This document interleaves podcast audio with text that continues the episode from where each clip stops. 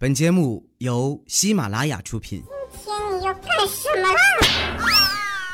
就是播报。嗨，大家好，这里是喜马拉雅糗事播报周三特别晚，我是你们的懒朋友佳期。哎呀，我发现人呐，真不能立 flag， 要不然打脸来得老快了。我记得上周我还和你们说啊，我尽量多更几期啊，陪陪你们。结果第二天啊，就被领导派去出差了。然后那个宾馆吧，隔音也不是太好，又在大学城附近啊，又刚好赶上礼拜六。哎呀，别说干活了，我连觉都没睡好。隔壁哈、啊，一晚上都好像在那儿拍蚊子。这一眨眼啊，一九年都过去快一半了，感觉自己还啥都没干呢。再有不到七个月啊，二零后就要出生了。你说到时候他们看九零后啊，会不会像现在的九零后看六零后一样呢？说来也是哈、啊，零零后的孩子们啊，都开始上大学了。我们九零后啊，早就不再是年轻的代名词了。前些年啊，各个媒体还用有活力、阳光、积极向上这些词儿啊形容我们。现在可好，就剩下老当益壮了。老当益壮就老当益壮吧。最起码看起来啊，挺成熟稳重的。不得不说啊，有时候年龄呢，确实能给别人带来信任感。就比如说我吧，明明是个学渣啊，最近啊，还总有一些高考过后的学生过来问我报专业的事儿。我哪知道呀？那当年我报志愿的时候也是稀里糊涂的。不过这两年啊，看周围人高考，我倒是总结出一点经验。我觉得报专业这事儿呢，你得实际一点。如果你家里有矿的话哈，你就报文学艺术类；家里有关系呢，就报金融法律类；除此之外啊，就报计算机呀、啊、财会呀、啊、电气自动化啥的。我有个远房亲戚啊，孩子也是今年高考，这孩子呢学习成绩不咋地，后来他妈没招了，就让他半路出家学了艺术特长。这两天啊，一家人也研究着报志愿呢，哎，结果都特别头疼，因为艺术类院校的学费啊都太贵了。不过我觉得这个现象呢也算合理。你看啊，艺术类院校高收费，主要就是为了避免穷人家的孩子误入歧途啊。因为这类专业啊，毕业真是太难找工作了，没点家底儿啊，很容易就饿死街头了。这么一想啊，我当年没考上传媒大学，也算是给我爸妈省了不少钱呀。不过老头老太太呢，却始终觉得有点遗憾。前两天啊，我爸还特意跑过来问我，说有没有什么想要实现的愿望。我想了想说，爸，其实我一直有个愿望埋在心里很久了，我希望有一天我拖着疲倦的身体回家的时候，你会突然打电话告诉我，我们家其实有一个亿的财产等着我继承。之前装穷啊，都是在磨练我的意志力。听我说完啊，我爸愣了一会儿，说：“其实啊，我也在等你爷爷的电话呢。”得，看样子啊，这隐形富豪的梦啊，算是破灭了。我正在那悲伤呢，门口突然有人敲门，开门一看，原来是丸子。我正愁无处发泄情绪啊，就拉着他抱怨了两句。他安慰我说：“啊，佳琪姐，要多少钱是多呀？我看你现在就挺有钱呀、啊，你看你六一八买了那么多东西。”我说误解啊，这绝对是误解。我买了很多东西啊，并不是因为我有钱，只是因为啊我省吃俭用吧。哎，也不知道啥时候我才能年入百万呢。只要不犯法哈、啊，你让我干啥都行。丸子说：“这个简单呀，只要你往银行存六千万就可以了，一年的利息差不多就是一百万。”我冲他翻了个大白眼，我说你哪凉快哪待着去啊！我要是有六千万，我还用你交？丸子淡淡的说：“赚六千万的方法我也是有的呀。”我眼睛一亮啊，赶紧问：“啥方法呀？你快告诉我。”“嗯，就是你在银行存四十个亿呀。”我看这孩子啊，最近是找抽，要不是他还欠我五百块钱啊，我肯定就把他拉黑了。丸子看我脸色不对啊，赶紧换了个态度说：“佳琪姐，我理解你，现代人啊确实啥都离不开钱，不过我觉得有钱是一方面，这钱花在哪儿也很重要。别人花几千块钱啊，买了个包背在身上，就有人叫她漂亮小姐姐。我花了一万多块钱啊，弄了一口牙套，他们却都喊我钢牙妹。我觉得丸子啊，这就是在无病呻吟。牙齿矫正虽然痛苦，但是矫正完了就会变得更好看呀。更何况啊，他一个有对象的人怕啥呀？我这既买不起包又没男朋友的人，我上哪儿说理去？相比之下啊，他已经够幸福了，最起码他老妈不天天逼他相亲结婚的。不瞒你们说呀、啊，我们家老太太啊，最近又开始往相亲角跑了，隔三差五啊就有陌生的男性加我微信，我不加还不行。那老太太啊，甚至还要求我在朋友圈里啊发帖子征婚。后来我被她逼得没招了，就按照我妈的意愿啊发了一个朋友圈，但是呢，设置成只对她一人可见了。不过说到这儿啊，我想劝那些啊想在朋友圈发我想找个男朋友了哈、啊、这样文字的女孩们一句：你们在发之前啊，一定要加上（括号不包括张某某、李某某、王某某、刘某某等二十八人）。否则呀、啊，一定会有人自作多情，以为你是在暗示他，从而落入悲剧的深渊呐！不要问我怎么知道的，你照着做，准没错。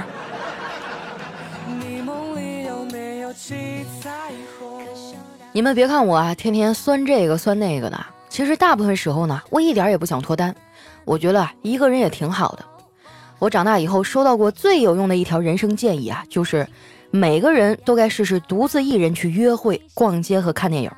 我跟你们说啊，真的是太爽了，就爽到我可以立刻原地打破不管干啥我都得和某个人待在一起才不会嘲笑的这种偏见。从小到大，我的环境呢一直以来都在教育我要开朗、要合群啊、要融洽、要大同。但是就在那一瞬间，我突然就清醒了，管他呢，我一个人待着真好。当然了，你要是有喜欢的人啊，跟他在一起待着感觉特别好，也不要轻易错过。但是一定要记得，无论你多么喜欢他，都不要把姿态放低。如果他对你说他不理你啊，只是因为他不太会表达，你千万别信，换个人啊，他就会表达了。不信你们看小黑啊，平时嘴多毒啊，那说起情话来也是一套一套的。不过如今的女孩啊，对文艺青年都不太感冒。要不然他的感情道路啊，也不至于坎坷成这样。前些日子呢，隔壁搬过来一家新公司，小黑啊喜欢上人家公司的前台妹子。这次的这个妹子啊，性格比较豪爽，说话呢也很直接。小黑跟她表白啊，她竟然问小黑：“黑哥，你到底喜欢我什么呀？”哎，小黑说：“呃，我喜欢你善良、体贴、有主见、大度，还有……”长得也很漂亮。那妹子笑了笑啊，说：“既然我有这么多优点，那你觉得你配得上我吗？”小黑当场就被怼得没电了，这两天啊，精神都有点恍惚。今天早上上班的时候呢，我看见他一个人啊在那发呆，我就凑过去拍了他一下，我说：“黑哥，想啥呢？”小黑说：“我在思考一个问题，上海马上就要进行垃圾分类了。”也不知道我自己属于哪一类呀、啊。说完啊，他还戴上耳机，我凑在他旁边听了一下，发现一点声都没有。我说：“黑哥啊，你这耳机坏了吧？”他说：“没有啊，我没放歌。”没放歌，你戴耳机干嘛呀？小黑啊，悠悠地说：“为了防止别人跟我说话呗。”合着我白替他担心了啊，他就对我这态度。我正生气呢，调调过来替我鸣不平了。他说：“小黑呀、啊，这就是你的不对了，怎么能这么对佳期呢？那人家也是好心呢。”我说：“对呀、啊，那好心当成驴肝肺，调哥，咱不理他。哎，你最近怎么样啊？我听说你前两天去医院了，没事吧？”“我呀，没事儿。前段时间咱不是总加班嘛，那阵儿啊，累得我浑身疼，扭脖子的时候啊，总会发出响声，我就怀疑我是不是得了颈椎病啊。结果大夫给我看了半天啊，非说我啥事儿没有。”后来才发现啊，那个声音啊，是我脖子上这条大金链子呀碰撞发出来的。虽然我没啥事儿啊，但是这次也给我吓够呛。你说这人生啊，真是没个准儿，很多事儿都禁不住推敲。你说你有钱，那你扶个大爷试试；你说你对象爱你，那你生个大病试试。今天月薪上万，明天就可能被辞退。这个时代啊，没人能给你安全感。听他这么一感慨啊，我还真有点激动。我正整着啊，调调的下文鼓励我啊，什么让我自立自强、学习理财、健身呢。没想到他话锋一转，接着说：“所以啊，你从我这买个保险吧，能给你一生的安全感呢。”我的天哪，土豪调都开始卖保险了，可见今年的经济是有多差呀！身边很多人啊都在做副业、干兼职，哎，我看着都眼馋，但是有什么办法呢？我啥也不会呀。就只能拜拜神撸撸猫，缓解一下焦虑。我跟你们说啊，我们单位那猫真是太神了，我刚给它起名叫绩效，然后它就不见了。我哥呀看我天天这么丧，有点看不下去了，就过来劝我：老妹儿啊，你也不用沮丧，上帝是公平的，他既然赋予你贫穷，那就不会再赋予你才华了。哥，你是来劝我的吗？你是来帮我自杀的吧？我使劲瞪了他一眼，他接着说：哎，刚才我开玩笑啊，你没必要这么颓废，反正你最近活也没那么多了，倒不如沉下心来想想你要干点啥。不过你到底擅长啥，你可得想清楚了，这也不是想当然的事儿。很多时候呢都是反着来的，在你不擅长的领域里啊，因为你看到的都是些皮毛，所以会觉得一切都很简单，自己完全可以。相反，在你熟悉擅长的领域里啊，因为你真的很懂，所以才能看到更深处的困难，从而呢变得畏手畏脚，觉得自己不行。哥是过来人，经验比你丰富，听哥的，你真的需要做判断的时候，一定得考虑这些啊。我抬头看了看我哥啊，我说：哥，你说的很对。不过作为一个成熟的大人啊，就应该用大人的方式来表达爱啦。就比如说直接给我打点钱。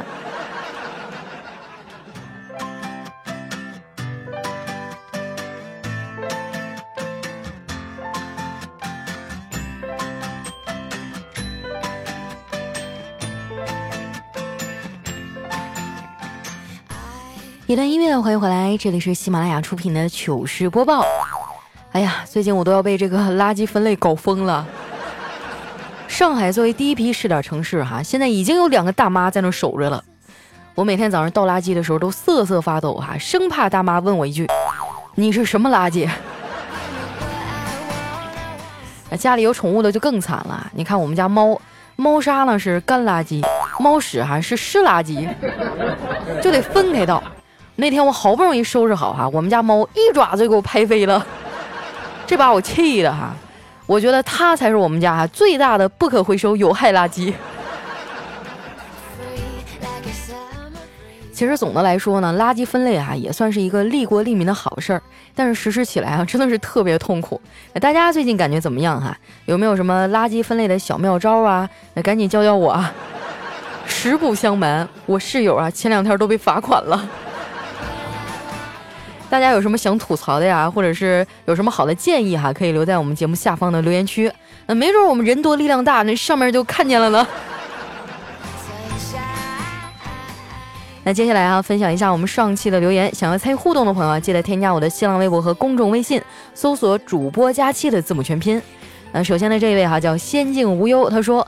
活泼搞笑的东北大妞，给你最接地气儿的节目和好心情。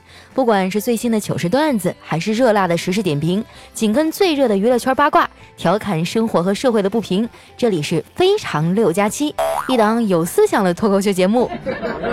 自黑自嘲只是一种表达方式，热爱生活才是我们不变的主题。哎呀，我觉得这一段写的太好了，就是怎么有点眼熟呢？这是不是去年我给自己写的节目介绍啊？我一直都觉得啊，我们不是一档单纯的讲段子的节目，我经常会在节目里去征询大家的意见啊，或者分享一些身边的事儿、啊、哈。嗯、呃，我希望大家在欢笑之余呢，能够呃稍微的引发一些思考啊，能给你们的生活带来点帮助。那我觉得我这个节目就没白做。来看一下我们的下一位啊，叫北方的小南，他说给大家传授一个快速止鼻血的小妙招哈。单鼻孔流鼻血的时候呢，举起与流血鼻孔相反的胳膊，头部呢不需要抬起，持平就好。如果流血凶猛哈、啊，可以在之前的动作上加上按压流血的那个鼻孔，这样啊就能快速止血了。哎呀，这一条啊，建议单身的男粉丝们都记一下啊，毕竟现在天儿越来越热了，妹子们穿的越来越少，出门在外保命要紧呐。来看一下我们的下一位啊，叫倒立的香烟。他说：“佳期啊，我成都的，地震来了，我还在打麻将呢，跑什么跑啊？大震跑不了，小震不用跑。经历过五一二啊，我们什么都不怕了。你这心也够大的哈！前几天啊，到处都是四川地震的消息。我当时一想啊，工作这么忙，你说要去做个义工啥的也不现实。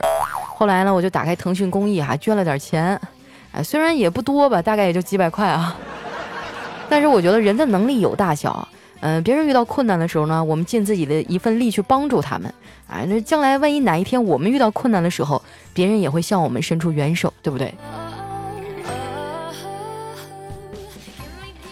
下面呢叫名草有主哈、啊，他说晚上睡不着，打开喜马拉雅一看啊，你居然更新了，习惯了听着你的声音入睡，就像催眠曲一样，一期节目听不完啊就睡着了。第二天上班接着听，总觉得你的声音啊有一种魔力，说不上原因，但就是喜欢听。戒烟戒酒啊都戒不了你的声音了，是吗？有很多人都说我的声音嗯、呃、特别有亲和力，大概就是一种浓浓的东北大碴子味儿。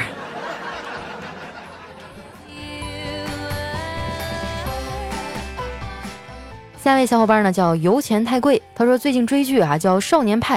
女主呢是赵今麦演的，我觉得好像你啊！你看，第一都姓赵，第二呢性格大大咧咧，第三啊讲义气，第四高中是广播站的，第五大眼睛双眼皮戴眼镜，第六家里有个处女座的妈妈掌握大权说一不二，第七爸爸的地位低但是对闺女特别好，第八剧本里啊一堆段子都在佳期的节目里听过，第九最终超过校花、啊、把校头给拿下了。哎，括号就是这一条啊，希望佳期能好好的对应一下剧情啊。哎，那剧我还真没看啊，但是最近好几个朋友跟我推荐了，你这么一说，我觉得应该去看一下。下面呢叫 mister C C C， 他说胖丫听你节目几年了，几年前你就没对象，我也没对象，现在你还没对象，我也没对象，要不要不咱俩见个面儿？我去上海找你，你给我介绍一个你身边的姑娘呗。你走，前面那几句我听得心花怒放，后面啊我这心都碎成冰碴子了。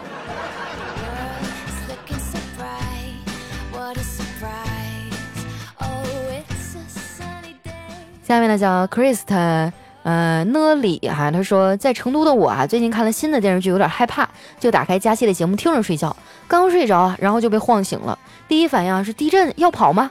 哎，我等等看看看会不会震得更厉害，还在摇。哎呀，算了，起床吧，把我的这个桶装水抱着。我内心的潜台词啊，就是万一跑不出去啊，活着的话我也不会渴死。然后呢，这就不摇了。我再回到床上，打开手机翻看朋友圈，全都是地震的消息。还好我活着呀、啊。然后我又打开我的淘宝，我要买车了。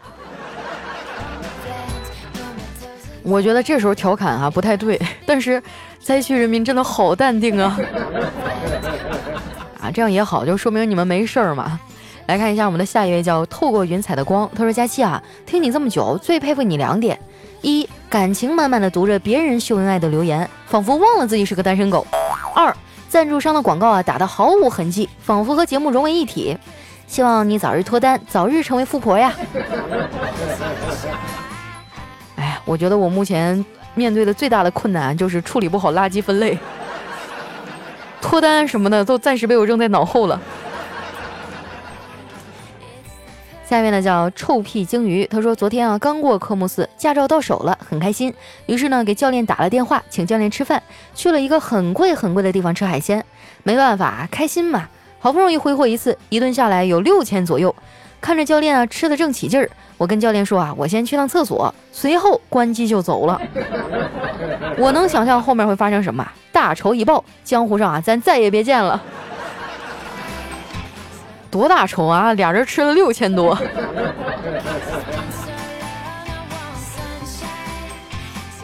下面呢叫柠檬味儿的甜柠檬，他说三个男孩啊同时追一个女孩，这女孩说了，你们去环游世界，回来我就告诉你们选择谁。第一个男孩呢去了非洲和美洲，第二个男孩去了澳洲，第三个男孩呢哪儿都没去。他绕着女孩啊走了一圈，对她说，你就是我的全世界。这女孩一脸感动啊，最后选择了他们三个当中最有钱的那个。你哭着对我说，童话里都是骗人的。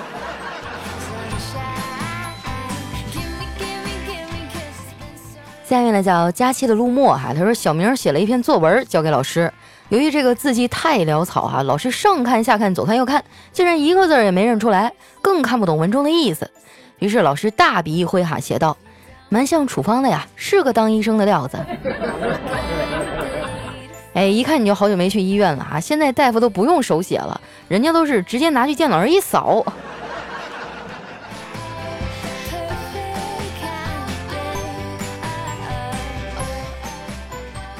下面呢叫风华过海、啊，他说有一次我下班回家，刚好看到老婆呀、啊、正拿着儿子的成绩单，一脸忧伤地说：“小王，你以后再考不及格啊，妈可得好好治你了。”儿子还笑嘻嘻地问：“治我？”妈妈，我学习不好原来是一种病啊。老婆说，对啊，这就是病。儿子说，那你赶紧帮我治这个病吧。老婆呀就从冰箱里拿出一些甘蔗哈，说好，从现在开始啊，我们进行第一个疗程，如果你今天的作业能按时完成就内服，完不成的话就外服。咦，这个外服哈看起来就比较血腥，让我想起那些年我爸的裤腰带啊。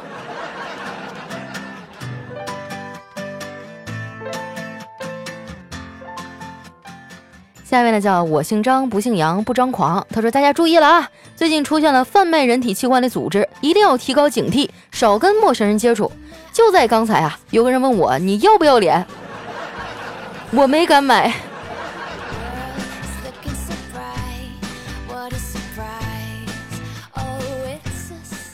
下面呢叫千山人迹啊，他说今年我二十八岁，在准一线城市啊，具体我就不方便透露是哪儿了。自己买了一辆 A 四 L 和一套一百二十平的三居室，在此啊奉劝各位年轻人呢，一定要好好努力打拼，不要攀比炫富，要不然啊就只能像我一样到处吹牛逼。哎呀，讲道理，看到前半段的时候刚想夸你。下面呢叫刷电线杆的老毒物，他说科室里啊有一妹子失恋了，消沉了两天，无精打采的。刚刚啊，他看了一个短信以后，很开心的样，还捂着嘴偷笑。我就问他，他找你和好了？他说不是，我妈说今晚做红烧肉，让我回家吃饭。没有啥是一顿美食治不好的，如果有，那就两顿。下面呢叫子怡婉婉，他说世界上最硬的东西啊，不是金刚石，而是柯南的命。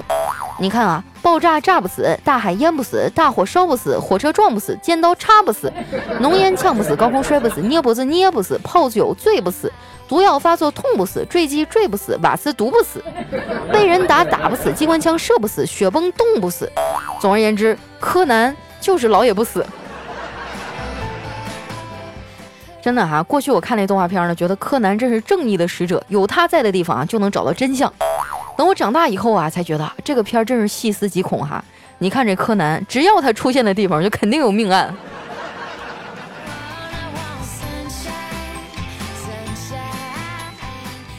下面呢叫佳期的猫，他说如果顺利的话，我想买一个公寓，养一只猫，养一只狗，孤独而又充实的过一生。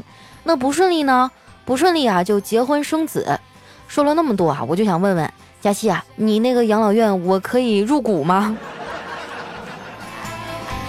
啊，我曾经在节目里说过啊，我要是实在嫁不出去，等我老了时候，我就几个姐妹儿攒个养老院，然后一帮不结婚哈、啊，一帮单身的老太太，我们就在一块儿成天搓麻将、追星、跳广场舞、勾搭老头儿。